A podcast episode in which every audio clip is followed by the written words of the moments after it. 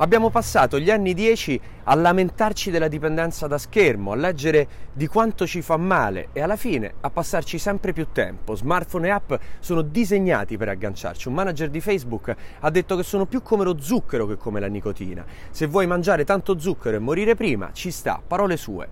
Sono diventati anche un'arma antisociale, lo snubbing, lo snobbare, che poi vuol dire comportarsi senza nobiltà, è diventato il fabbing, snobbare qualcuno per guardare il telefono.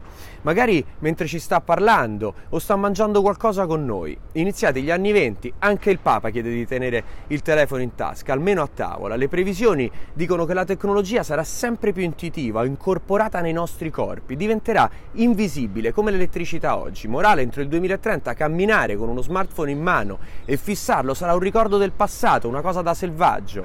Perché non inizi ad allenarti? E questo è un minuto per alzare gli occhi.